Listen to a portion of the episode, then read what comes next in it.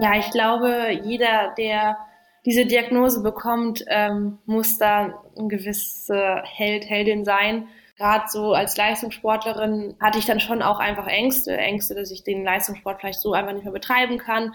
Ähm, also da schwebt ganz schön viel dann im Kopf rum. Und ähm, ja, also da muss man schon auf jeden Fall auch stark sein dann.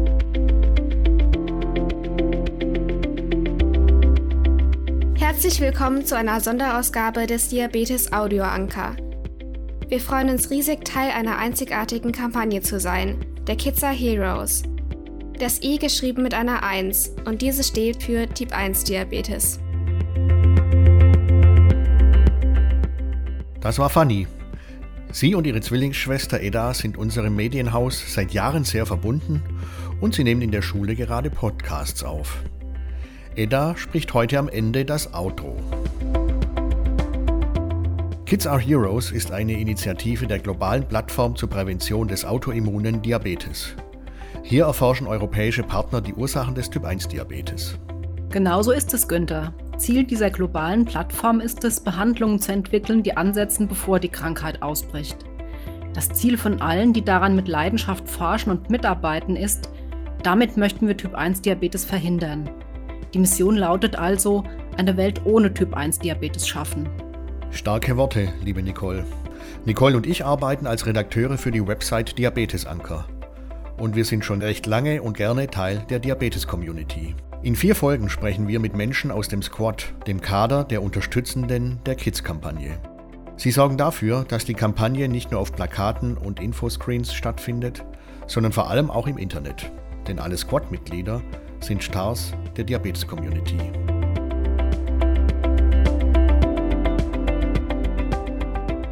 Und heute bei uns zu Gast ist Sandra Starke. Sandra ist Profifußballerin beim VfB Wolfsburg und spielt damit in einer der ganz großen Fußballadressen von Deutschland. Und mit dem VfL hat sie 2022 den DFB-Pokal und auch die deutsche Meisterschaft gewonnen. Und sie ist seit 2019 im Kader der deutschen Nationalmannschaft. Aber warum sitzt sie heute mit uns zusammen? Es soll ja nicht nur um Fußball gehen. Sandra Starke hat seit 2018 Typ 1 Diabetes und sie hat das 2020 auch öffentlich gemacht. Herzlich willkommen bei uns, liebe Sandra. Hallo. Sandra, woher kommen Sie gerade und wo sind Sie? Ich komme tatsächlich eigentlich gerade vom Training. Ähm, genau, hatten heute nochmal Training, bevor morgen das Spiel ist. Und ähm, jetzt sitze ich zu Hause und ähm, ja, nehme mit euch diesen schönen Podcast auf. Und Sandra, wieso engagieren Sie sich für die Kampagne Kids Are Heroes? Ja, also ich, als Selbstbetroffene ähm, vom Typ 1 Diabetes ist es mir auch ein großes Anliegen, diese Erkrankung auch ähm, oder auch vor allem diese ähm, Kampagne weit zu treten, in der ganzen Welt am besten, die ganzen Infos rausgehen, dass Leute darüber Bescheid wissen. Ähm, jeder kann irgendwie äh, diesen Typ 1 Diabetes bekommen. Und ja, das ist ein großes Anliegen, da einfach mal kurz das darzustellen. Sie haben ja selbst erst als Erwachsene äh, Typ 1 Diabetes bekommen. Mussten Sie denn auch praktisch eine Heldin sein damals, als Sie die Diagnose bekommen haben, wie die Kinder auch, gerade auch als Leistungssportlerin? Wie war das? Ja, ich glaube, jeder, der diese Diagnose bekommt, ähm, muss da ein gewisser Held, Heldin sein. Ähm, es ist natürlich am Anfang super schwer. Äh, ich zum Beispiel hatte mit dem Thema zuvor einfach gar nichts zu tun gehabt daher war das für mich einfach auch ein bisschen unbegreiflich am Anfang. Natürlich keine richtigen Infos äh, gehabt, ähm, selber über die Diagnose, also über die Erkrankung. Und klar, also das war dann gerade so als Leistungssportlerin hatte ich dann schon auch einfach Ängste, Ängste, dass ich den Leistungssport vielleicht so einfach nicht mehr betreiben kann. Ähm, also da schwebt ganz schön viel dann im Kopf rum. Und ähm, ja, also da muss man schon auf jeden Fall auch stark sein dann. Und wie hat dann Ihr Umfeld damals äh, reagiert auf die Diagnose, also Ihre Familie, Ihre Freunde, aber auch der Verein? Ja, war natürlich alle super überrascht, ja, weil man einfach damit irgendwie auch gar nicht gerechnet hat. Aber ich muss sagen, ich bin da sehr, sehr gut aufgehoben äh, bei meiner Familie, bei meinen Freunden und vor allem auch damals ähm, beim Verein, da war ich noch beim SC Freiburg.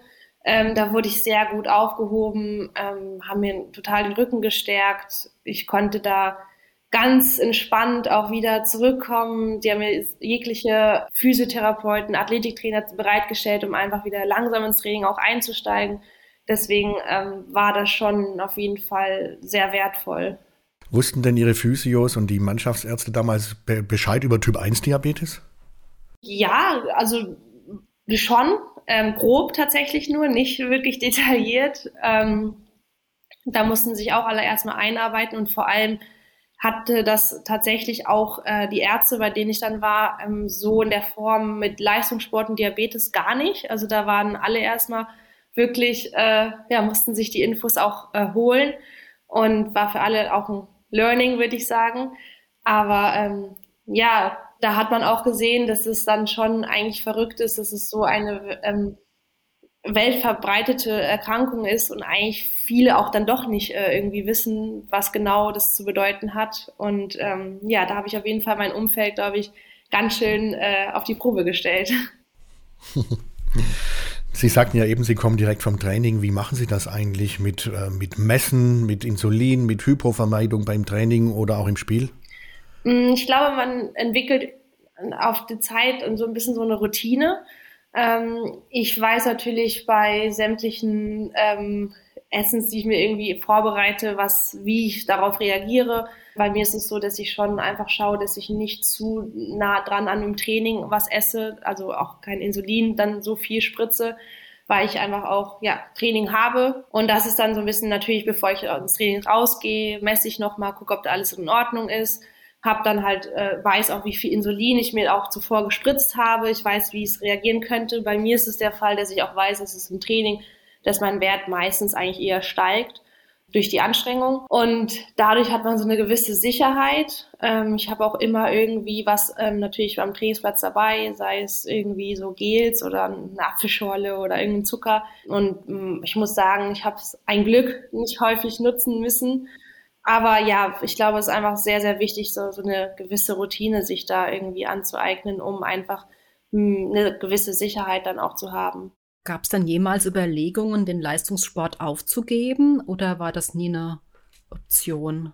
Mhm, eigentlich war es nie eine Option. Ähm, wie gesagt, am Anfang waren halt schon Ängste da, die Fragen auch, ob so, ob ich trotzdem weiter Fußball spielen kann und so, wurden auch nicht gleich beantwortet, weil einfach die Ärzte da sich nicht ganz so sicher waren. Da habe ich mich dann kurz mal einfach ein bisschen auseinandersetzen müssen. Was heißt es für mich, wenn ich da jetzt aufhören müsste? Ähm, das hat man ja sein Leben lang schon gemacht. Äh, auf einmal steht man dann irgendwie da. Aber ähm, jetzt mittlerweile, also bezüglich der Erkrankung überhaupt gar nicht. Also das, das stellt mich gar nicht, also stellt sich gar nicht die Frage, ob ich da aufhören müsste. Und mit dem, was Sie jetzt heute alles wissen über Typ 1 Diabetes, ähm, was denken Sie, wenn Sie Kinder treffen, die Typ 1 Diabetes haben und die damit ja auch zurechtkommen müssen? Hm, ich habe einen größten Respekt davor. Also ich, ich bin ja, also ich war ja 24, als ich es bekommen habe ich konnte quasi ja meine Jugend, äh, sagen wir jetzt mal, ganz normal irgendwie äh, erleben. Und wenn ich dann sehe, dass ähm, ja kleine Kinder schon Diabetes haben, finde ich es wirklich, ja, es ist es ist toll, wie sie mittlerweile, also auch wie die Medizin, wie die Technik einfach da auch ähm, voran ist. Aber ähm, ja, es ist es ist anstrengend, es ist herausfordernd, diese Erkrankung. Und gerade als kleines Kind ist es, glaube ich, dann noch einfach ähm, teilweise echt viel, viel schwieriger, wenn man dann einfach mitbekommt, wie es dann vielleicht im Kindergarten ständig Süßigkeiten gibt und man dann halt selber vielleicht verzichten muss. Ähm, es ist halt eine sehr hohe Disziplin, die man da an den Tag legen muss. Und deswegen bewundere ich alle Kinder, die das wirklich auch gut hinbekommen und auch vor allem die Eltern, die da natürlich immer mitarbeiten müssen und jeden Tag neue Herausforderungen. Deswegen, ja, finde ich, finde ich toll. Sie haben jetzt selbst äh, den Diabetes erst seit fünf Jahren, sagten Sie. Haben Sie eigentlich noch dieses klassische Blutzuckermessen über, an der Fingerkuppe kennengelernt oder wie war das mit der Diabetestechnologie bei Ihnen? Ähm, also ich war, als ich dann die Diagnose bekommen habe und auch, ähm, ich glaube, eine Woche dann auch im Krankenhaus war, da habe ich dann mitbekommen, da habe ich das normale blutige Messen mitbekommen ähm, und habe mir da die Frage gestellt, oh Gott, wie soll ich das jetzt so weitermachen? Weil meine ganzen Hände total wund waren. Aber ich habe dann ganz schnell die äh, schöne neue Technik kennenlernen dürfen und ähm, bin davon dann relativ weg. Natürlich immer mal wieder, wenn man da dann doch äh, nachgucken will, ähm, ob dann auch alles stimmt, nutze ich es natürlich auch, aber ich muss sagen, ich bin sehr froh, dass es diese äh, Sensoren und äh, diese neue Technik gibt. Das äh, erleichtert schon einiges auf jeden Fall. Das heißt, Sie haben jetzt am Oberarm einen kleinen Sensor kleben und wenn es eine Rangelei gibt beim Training oder im Spiel, dann hält der. Ja, genau. Ja, ich bin ja bei, ähm, ich arbeite ja mit Evan zusammen und habe den ähm, Freestyle Libre am Arm und ähm, genau fixiere das natürlich dann auch immer wieder beim Training, bei den Spielen ähm, und mittlerweile ist es nicht mehr irgendwie was Störendes. Ähm, das ist ja schon irgendwie, als ob es dazu gehört. Ja, jetzt ist es so, nicht nur wir beide haben Fragen, der Günther und ich, sondern hier kommt auch noch eine Frage rein von der Musikerin, Moderatorin und Influencerin Shirin Valentine. Hi Sandra, kennst du Kolleginnen im Profisport, die ebenfalls Typ 1 Diabetes haben, die es aber nicht öffentlich machen? Und wie denkst du darüber? Also ich kenne persönlich jetzt keinen, der das hat. Ähm, ich habe gehört von ein, zwei Fußballern, die das auch haben und einfach auch nicht unbedingt in die Öffentlichkeit wollen, aus verschiedenen Gründen. Bei mir war es natürlich auch viele, die überrascht waren, als ich da mit in die Öffentlichkeit gegangen sind, weil mich viele dann darauf angesprochen haben, ob ich mir das wirklich zutraue. Und ich habe es am Anfang wirklich gar nicht verstanden. Ähm, aber im Endeffekt war es oder geht es einfach darum, dass viele Angst davor haben, dass die Vereine den Spieler oder die Spielerin dann so gar nicht mehr haben wollen, weil sie natürlich Angst haben, dass irgendwas passieren könnte oder so. Aber ich finde das eigentlich sehr, sehr schade. Ich finde es sehr schade, dass so darüber nach immer noch irgendwie so eine Denkweise ist, weil ich glaube, mit der neuesten Technik äh, ist man da eigentlich ziemlich sicher. Ich finde, man als Leistungssportler hat ein unfassbar gutes Körpergefühl und das ist, dafür hat man auch eine medizinische Abteilung. Ähm, deswegen finde ich sehr schade, dass es ähm, immer noch ja, Leistungssportler gibt, die dann bezüglich dieses Thema ähm, gar nicht in die Öffentlichkeit wollen. Ja, ganz anders. Zum, zur Zeit aktuell prangen Sie ja sogar von dem Titelblatt eines einschlägigen Magazins. Liebe Sandra, woran denken Sie, wenn Sie das Wort Namibia lesen oder hören, wie jetzt gerade? ja, Namibia ist natürlich meine Heimat. Äh, da bin ich geboren, aufgewachsen. Ähm, immer noch, äh, meine Eltern leben immer noch dort, also es ist immer noch ähm, einen riesengroßen Bezug auch zu diesem Land. Und ja. Wieso hört man das gar nicht, dass Sie in äh, Namibia geboren sind? Hm, es kommt immer drauf an. Also ich glaube, dass auch viele durch meinen Namen auch ein bisschen dann verwundert sind, dass ich äh, nicht, also dass ich nicht aus Deutschland komme oder nicht hier geboren bin. Es ist halt, ja, also für mich persönlich ist es meine Heimat, also immer noch, obwohl ich jetzt, glaube ich, schon länger in Deutschland lebe, als ich dort gelebt habe. Und dadurch, dass meine Eltern auch noch dort leben und ich auch noch Freunde dort habe und ich eigentlich einmal im Jahr da bin, ähm, ist es für mich natürlich eigentlich, ja, ja, so sehr aktuell ähm, immer noch. Und ja, ich glaube, viele sind verwundert darüber. Aber ähm, ja, dann erkläre ich es in ganz in Ruhe und dann äh, sind alle auch immer sehr gespannt, äh, hören sie dazu. Nochmal kurz zurück zur Kampagne Kids are Heroes. Also auf den Plakaten sind ja Kinder zu sehen, die Kostüme tragen, äh, die so ein bisschen an Superman erinnern oder an Superwoman. Und die Kinder schauen ja sehr positiv in die Zukunft. Tun sie das auch, was den Diabetes betrifft oder auch vielleicht auch was andere Aspekte ihres Lebens betrifft? Ja, auf jeden Fall. Ähm, auch so gerade dieses ähm, Superheld, das ist ja so ein das drückt ja auch irgendwie sowas aus mit Stärke, mit Zuversicht, äh, Hilfsbereitschaft. Und ich glaube, so wie ich es jetzt einfach die Jahre kennengelernt habe und mitbekommen habe, ist das eine riesen Community, die ziemlich eng miteinander arbeitet auch. Und man ja immer wieder hört, wie auch die medizinische und auch die technische ähm, ja, Forschung da auch vorangehen und jedes Mal irgendwie auch was Neues erforscht wird und da es einfach auch keinen Stopp gibt und immer weiter geforscht wird und äh, ja, für die Zukunft einfach da, glaube ich, wirklich jetzt, ja, hört sich vielleicht blöd an, aber eine tolle Zukunft für den Diabetes einfach geben wird. Und ja, deswegen bin ich da auch äh, ziemlich zuversichtlich, was es dann noch alles so Neues geben wird. Das hört sich gut an.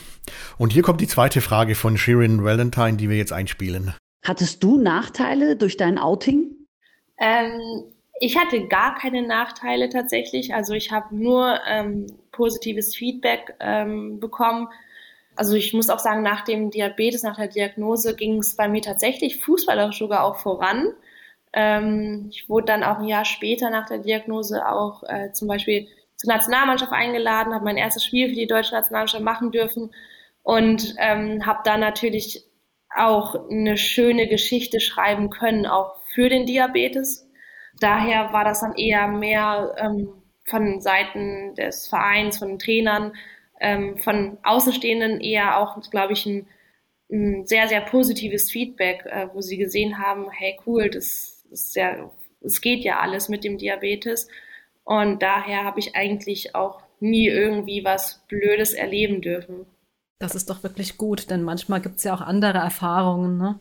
Nochmal zu was anderem, und zwar, was ist denn eigentlich Ihr Lieblingsgericht und hat sich das vielleicht verändert durch die Diagnose oder durch den Diabetes? Oder hat sich überhaupt Ihre Ernährung verändert?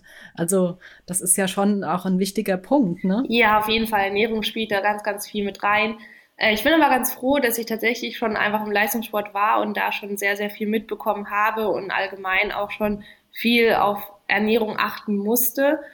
Ähm, daher hat sich dann eigentlich von meinem Essensstil eigentlich gar nichts geändert, es sei denn vielleicht mal diese Naschereien, die dann auch aufgehört haben. Also das ist schon so, wo ich dann, ähm, das habe ich, ich habe eigentlich kaum noch irgendwie sowas daheim, ähm, weil ich da dann schon bisschen disziplinierter wurde durch den Diabetes. Aber ähm, an sich so groß hat sich nichts geändert. Ich esse liebend gern Nudeln, also in jeglicher Form, ob es äh, Spaghetti Bolognese ist oder auch mal einfach nur mit Pesto. Ähm, das hat sich auch nicht verändert, äh, auch nicht durch den Diabetes. Und ähm, ich bin da auch, ähm, wenn ich auch mal Lust auf eine Pizza habe, dann darf die auch sein. Ähm, und ja, es ist herausfordernd trotzdem, äh, weil es dann auch immer mal wieder Unterschiede gibt, in welchem ja, ob man gerade ein anstrengendes Training hatte oder nicht, ein Spiel hatte oder nicht, das muss man alles immer mit reinnehmen und das war natürlich am Anfang schon sehr herausfordernd. Und was hat's mit Nutella-Brötchen und Salami auf sich?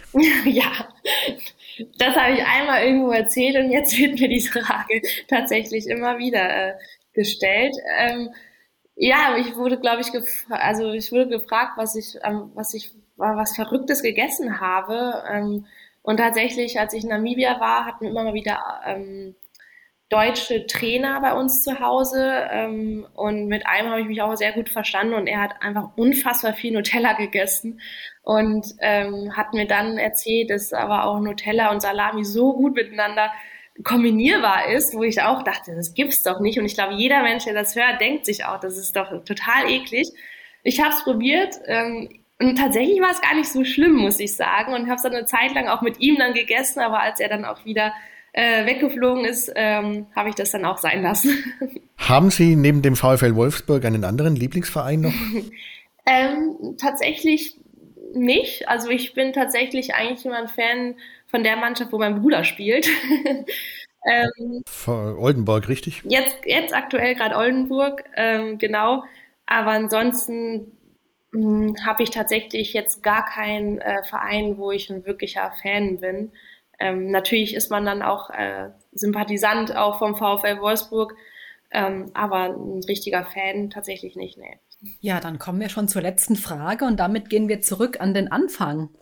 Ähm, es geht ja bei der Kampagne darum, ähm, dass geforscht wird für eine Welt ohne Typ-1-Diabetes. Wie hört sich das für Sie persönlich an, eine Welt ohne Typ-1-Diabetes? Mm, sehr, sehr gut hört sich das an. Es ist halt, äh, finde ich, gerade noch sehr unvorstellbar ähm, für mich persönlich. Ähm, aber es wäre unfassbar schön, wenn man das, wenn man das hinkriegen könnte, ähm, weil man das natürlich keinem Menschen irgendwie äh, wünscht. Ähm, und deswegen hoffe ich da natürlich, äh, dass es wirklich auch umsetzbar ist. Liebe Sandra, herzlichen Dank für das Gespräch zu dieser sehr, sehr wichtigen Kampagne. Ja, vielen lieben Dank, hat Spaß gemacht. Auch von mir vielen Dank für Ihre Zeit. Danke. Und nun kommt noch das Outro zu der Folge und zwar eingesprochen von der Edda. Das war eine Sonderfolge des Diabetes Audio Anker zur Kampagne Kids are Heroes. Die Kampagne macht aufmerksam auf den Typ-1-Diabetes, seine Ursachen und seine Erforschung. Derzeit auf 2000 Plakaten, 560 Infoscreens in 18 Städten Deutschlands und im Internet. Ein Produkt der Matrix Group. We Care for Media Solutions.